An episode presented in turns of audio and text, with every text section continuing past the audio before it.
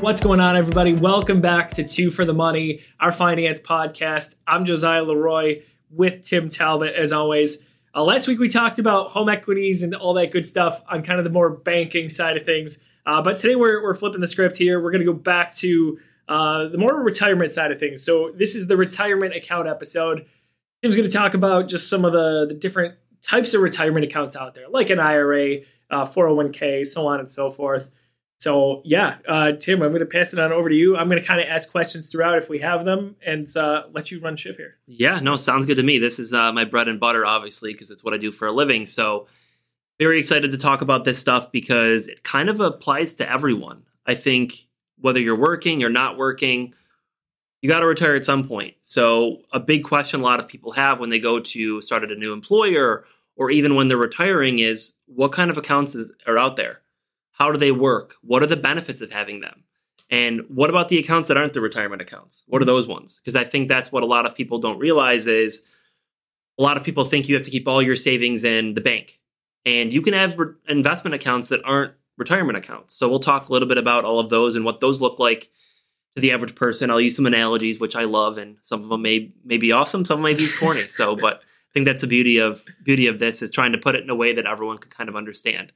And I think with anything that we're talking about today, the investment side and planning side and stuff like that, it can kind of be like, I always give the explanation, drinking water out of a fire hydrant. Mm-hmm. Yep. It's a lot at once. You may not retain everything. And I think that's why what we're doing is so important because we're breaking stuff down in smaller segments for you to digest, maybe re-listen to as many times as you want, and try to absorb as much of that as possible.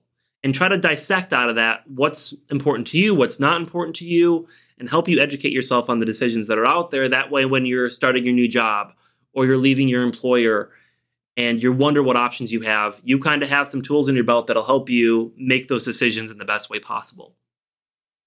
That being said, I'm going to kind of lead into retirement accounts. In my business, you call them qualified accounts, which just mean they have, their retirement accounts that give you some type of tax benefit. So typically, if you're working at an employer, you have a 401k, a deferred comp, a 403b. A lot of those accounts like that, they're just retirement accounts. They're just a different titling depending on the employer, a SEP. They're all just different titling on it. I'm not going to go into too depth of a lot of that stuff, but depending on where you work, it's just their title of the accounts that they're able to offer you based on the tax coding and the processes they have to go to get those set up. But you as an investor, you get access to those things. And when you first set it up, there's a lot of different options inside of there. Inside of your accounts, you'll have a list of different investment options in there. You'll have all the different types of accounts that are in there. And the biggest thing with a lot of that stuff, I'll try to explain it, is think of it more as a shell. So when they give you an option of a tax deferred, a Roth portion, you have non-qualified tax deferred in there. When they give you those options, think of it as a shell of the account. You have this tax benefit shell on the outside, and inside of that's all your investments, whether it's a mutual fund, it's a stock, if they offer a company stock, it's a cash account inside of that, or a fixed interest rate account. That's the inside inner workings of the account, and the outside's of the wrapper. So when the government takes a look at the account for tax consequences or benefits, they're looking at the wrapper more than they're looking at the investments. And then someone like myself or another advisor, or let's say you talk to someone over the phone at your company that may offer you advice, they're going to look at the investment side of things. Now, it's important when you have these retirement accounts at the employers, technically they can't give you an advice. So if you want to know how to invest your investments, you call them up and say, hey, T. Rowe Price or Fidelity or Vanguard, what should I be in? All they can do is tell you a target date fund based on your retirement date. They can't give you any specific advice because that's the way the plan works. Inside of there, you're going to have an option of a tax-deferred account. You're going to have the option of a Roth account. Then you're going to have an option of, a tax-deferred Roth or it's essentially non-qualified Roth, which just means there's no tax benefit to it. There's some extra loopholes you can use, such as like a backdoor Roth or some advanced planning stuff. But for all intents and purposes, I'm not going to confuse you. We're not going to talk about that stuff. We're going to focus on tax-deferred and pre-tax, which would be the Roth, or after tax, which would be the Roth. So I always like to use an analogy. I talked a little bit about this with Joe. We were talking about what we were going to discuss on the podcast. And I said, I have this great analogy about being a farmer and having seeds. So it's true. That's him being from the country now. I was originally from the country. We switched roles here. So, but a big analogy I like to give about crops. So let's say you're a farmer and you go out that day, you plant all your seeds. Like, oh, you know, I did a good job for the day. You paid the money on the seeds. You've planted everything. You go back in the house. You hear a knock at your door. Like, well, who the heck is at my door right now? So you open the door. It's the IRS. They can't wait to tax you because it's their favorite thing to do. It's not usually a door you want to open. No, it is not. But that's their favorite thing. So they're going to make sure the moment they know that you planted that seed, they're going to come and ask you how you're going to pay them for doing that. Mm-hmm. They're going to give you two options. They can either tax you on the seed now, but whatever that crop grows to and you sell it again in the future, they don't care. They already got their tax money. But they'll give the option of saying, hey, I'm not going to charge you anything right now. You can grow that crop. Then in the future, when that crop is grown to the level that you want it to, that you think you want to sell it, I'm going to tax you then. That is the easiest way I can explain a Roth and a Roth or a after-tax and a pre-tax, which is a traditional IRA. That's the way you look at it. So a Roth is, or after-tax, try to explain it because it's a retirement account, not just a normal investment account. An after-tax account, exactly what it means. It's money you contributed after tax. So in that scenario, it's the seed. You already pay tax on it. Doesn't matter what it's worth in the future. You've already did your job of paying the tax on it. So let's say you put $10,000 in and it's worth $50,000 as an investment. And you cash out that $50,000, you get $50,000 in your pocket. Just because you've already paid the $10,000 tax on it. It sounds great. Awesome. Theory, right? And I'll talk about the pros and cons of both because that's what's important too. Tax deferred is you don't pay any tax now, but when you sell it, you pay tax later. So you put $10,000 in, it grows to $50,000, you sell it, you pay tax at that point in time when you sell it. So you talk a little bit about the benefits of both, is the tax deferred account, you're essentially putting more money in because it's before your check. So let's say you want to put in $100, technically you're only losing $70 out of your paycheck because it's before taxes are taken out. Okay. So you may see less out of your check. Let's say that you decide to do the after-tax portion. That ends up being less than you normally would because they've taken the tax money out already. So a lot of people argue, well, why would I ever do the tax-deferred portion? Right. And in theory, knowing what I know, which is, let's say, just from a client standpoint, it just sounds like I would just take the chance. I would want to pay the taxes now if I'm able, yep, and hope and assume that my account grows over time, right? And then if it does, I'm already done, you know? Yep. And where you kind of talk about that a little bit is we live in a progressive tax bracket. So a lot of times you can reduce your income, pay less in taxes. Let's say you're retired at 65, for example, and you're collecting Social Security, a little income. A lot of times with these tax deferred accounts, you can play within the rules and pay less taxes. So some people will say, well, my tax bracket's higher now than it will be when I'm retired. So why would I pay more tax now when I can pay less tax later? Gotcha. Then the reverse, you have people saying, well, I don't care. I just want to not pay tax at all. And any growth I get, I don't have to worry about it. Where this is very important to talk about is it's beneficial to have both. Okay. So obviously, while you're working, you have access to these retirement accounts. Let's say you retire, you switch employers. You obviously have the option to roll the money into the new plan and just have it sitting at the new employer. But you also have the option to do something independently, which would be a traditional IRA and a Roth IRA. Just like we talked about before, traditional IRA is a tax-deferred account, and a Roth IRA is an after-tax account. Okay, so you have the option to roll those into that, and then you have all the control over it. You can pick an advisor. You can do it yourself. A lot more flexibility in something like that than you would maybe at a retirement account at an employer. Last thing we have is non-qualified accounts. What a non-qualified account is, it's just what it sounds. It's not a retirement account. It's an investment that you do on your own. If they distribute tax to you, you pay the tax right away. You sell, let's say you buy a stock or a mutual fund, you sell it before the year's over and you made $10,000. You pay tax on that $10,000 you made the next year. Okay, but there's a cost basis. So let's say you put $10,000 in, it grows $10,000, you sell it, you don't pay tax on $20,000, you only pay it on the money you made. Okay.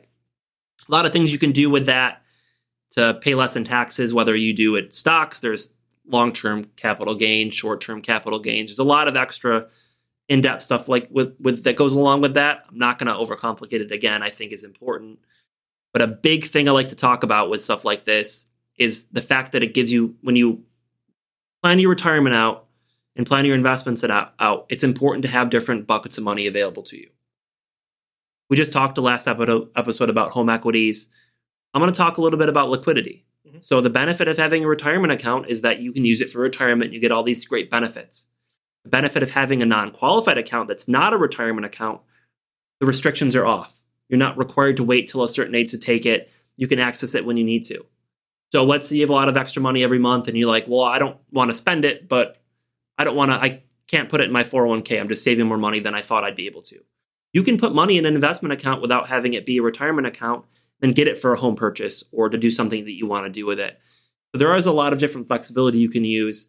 And when you retire, you can use those things to your advantage. So we talked about the tax brackets. We talked about a lot of the stuff that's available to you. Let's say you're retired and you're taking in a certain amount of income. You need $50,000 for an addition. You don't have home equity. So you need that $50,000. You want to take it from your retirement accounts. A lot of times, if you have an advisor you work with, you do it yourself, whatever the case is, and you take a look at what you're going to take out. Let's say you have a traditional IRA. You need $50,000. You maybe need to take $70,000 out of that IRA account, traditional IRA, to get what you need because you got to pay tax on it. And oh yeah, by the way, if you're taking in $80,000 in your income already, that $70,000 adds on to the top of the $80,000, then you pay even more tax on it. So what I talk a lot about when we talk about these things is utilizing these assets to your advantage. Maybe you take out $30,000 because then it'll get you to the point where you'll pop into the next tax bracket and you take a little bit from the Roth. That way you're kind of taking advantage of your situation. Taking it from the non-qualified because you have the liquid money there. It's all about managing your assets, having a plan for a lot of what you do, and making sure that you make the correct decisions for you. And I think the biggest thing is starting contributing younger. We talked a little bit about a match, I think, on the first episode. Mm-hmm. Taking advantage of whatever your employer is offering you. It's the easiest way to save. You put the money in. They're going to give you a little bit on their end if you contribute an X amount of dollars or X percentage. Take advantage of that. It's free money. I was always told that, especially being younger in banking, anytime we had advisors, on staff, they would say you can't leave money on the table, free money like that, mm-hmm. where your employer is matching, whether it's a full percentage or even a half, depending on what that is. So like I can't emphasize that enough from my point of view. I can only imagine what you see, from your seat. But that was one bit of advice early on. I would always go as high as you're able to, especially when it comes to free money from your company. Yeah. And I think the biggest thing with anything like this is, let's say you decide an amount to contribute to your 401k, whether it's tax deferred, after tax, whatever you decide. You can split it. You don't have to decide on one. You can change it. Nothing's set in stone. Let's say you decide to do a percentage that you feel comfortable with, because again, you don't want to make yourself poor because you're trying to max out your retirement contributions. There's a balance there. Sure. You can change it. You can see how you feel if you bump it up 1% every year or every few years and see, hey, did I really notice that little bit that's coming out of the paycheck? You're not locked in, right? Or like, I think, another good cliche is that like anytime, if you're able to, when you get a raise, try to increase that percentage, right? Yep. Because then it's almost like you didn't notice it. You didn't have that money before. Now it's going to good use because it's potentially growing in one of these accounts, right? Yep. So I think it's important to know your options, know what those options are and whether or not it makes sense for you. I could give the argument either way of what's better, a tax deferred or an after tax account. People ask me all the time and I don't ever have a good answer because nothing's cookie cutter. The shoe, we talked about this last episode, the shoe doesn't fit everyone. So you got to find out what's best for you. You may have a pension if you're a teacher or a government employee. You may have, you and your spouse may both have a good Social Security check coming in when you retire. There's a lot of options out there, and I think the important thing is understanding what those options are and just putting yourself in the best position moving forward. You can right now at this second and realize that any good plan can change and adapt. Something comes up and you got to take out less or you want to contribute more because you got that raise or that promotion you were looking for. You switched companies. Just, try to make a good decision for you and get help if you need it. Or, just do some research on your own and make sure that you there. So that's pretty much all I had on that stuff. So, yeah. So I think my question is like, you kind of answered it, but like, just to reiterate, people come to you and you're not always saying we're going to go with a Roth, it makes sense. You're going to, as an advisor, you got to ask questions and really come up with that tailored solution to say, here's what you've told me about your lifestyle or your pay or your retirement or lack thereof. Here's what I think maybe makes sense now as an advisor. It could be a traditional, it could be a Roth.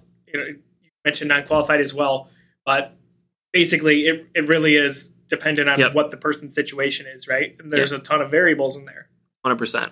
Yeah, I think that's the biggest thing sometimes is you hear something on the radio of, oh, everyone should have this, you should have $1 million to retire. Mm-hmm.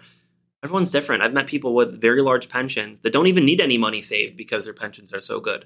And that's a whole nother topic we'll talk about too, if you have a pension and what those options are. But that pension's an asset. You've contributed money to it. So I think it's very tough because everyone's a little bit different in what they need and just deciding what need do you want to accomplish and what is this asset doing for you and making the best decision for you, because we live in a world where a lot of people always think about themselves first. So you go meet with an advisor or with the bank or whatever. Just make sure that that person you're talking to, you trust. Because at the end of the day, no matter where you go, we live in a business world. So just making sure that you're getting the correct help and they're putting your interests first and what's best for you. So I think, too, like you and I have always talked about our philosophies in our respective companies. It's always been, if it doesn't make sense for a client, like we're just not going to do it, right? Like I think you got to make sure your advisor, your banker, whatever, they have that mindset because you want them to be knowledgeable about different options, like Tim is, for example. But you also want to make sure you're not getting sold, so to speak. Like I think about different organizations that I've worked with over time, and sometimes it's funny to think about. Yeah. But it'd be like, hey, we got to sell 3 credit cards by the end of the week. Doesn't matter if they don't need it. What a terrible philosophy, right? Like, I always think about how that doesn't empower people. It doesn't really help people out.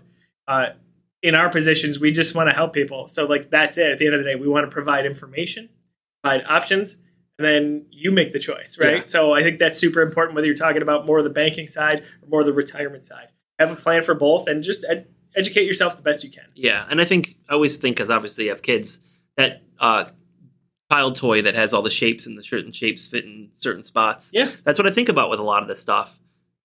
If it's a square hole, you don't want to be jamming a triangle in the square hole thinking, well, I can make it fit. That's not how it should work. Whatever you're putting in that hole should fit the hole. Yep. So whatever the need is, there should be something to fit that need. The product or item shouldn't be dictating what the need is. It should be reversed. It should be your plan first, and then we dictate, hey, based on what you need, this is what fits that. Or these are your options. And then you make a decision from there. So, very important. Do your homework, have a plan, and see what happens. Yep. That's all the questions I had. Was that everything? Yeah, that's everything I got. I'm sure this may spark up other questions. So go talk to whoever you talk to, or kind of go from there. So, absolutely. Well, we appreciate you joining us for this episode of Two for the Money. You can find us in video form on YouTube or on podcast services such as Spotify, Apple, or any podcast service really around the globe. So last week we talked about home equities. Today it was retirement. Next episode, our plan is to talk about the need for building credit, why that is important to do so, and how many things it actually may affect in your financial world. So for Tim, I'm Josiah. Thanks for tuning in. Catch you next week. Yeah. Registered representatives offer securities through Securities America Incorporated, member of FINRA, SIPC. Investment advisor representatives offer financial advice through Securities America Advisors Incorporated. Custom Retirement Solutions, LLC, Securities America are separate companies. Josiah Leroy is not affiliated with Securities America Advisors Incorporated, Custom Retirement Solutions, LLC, and Securities America Advisors, and is unable to offer investment or advisory advice.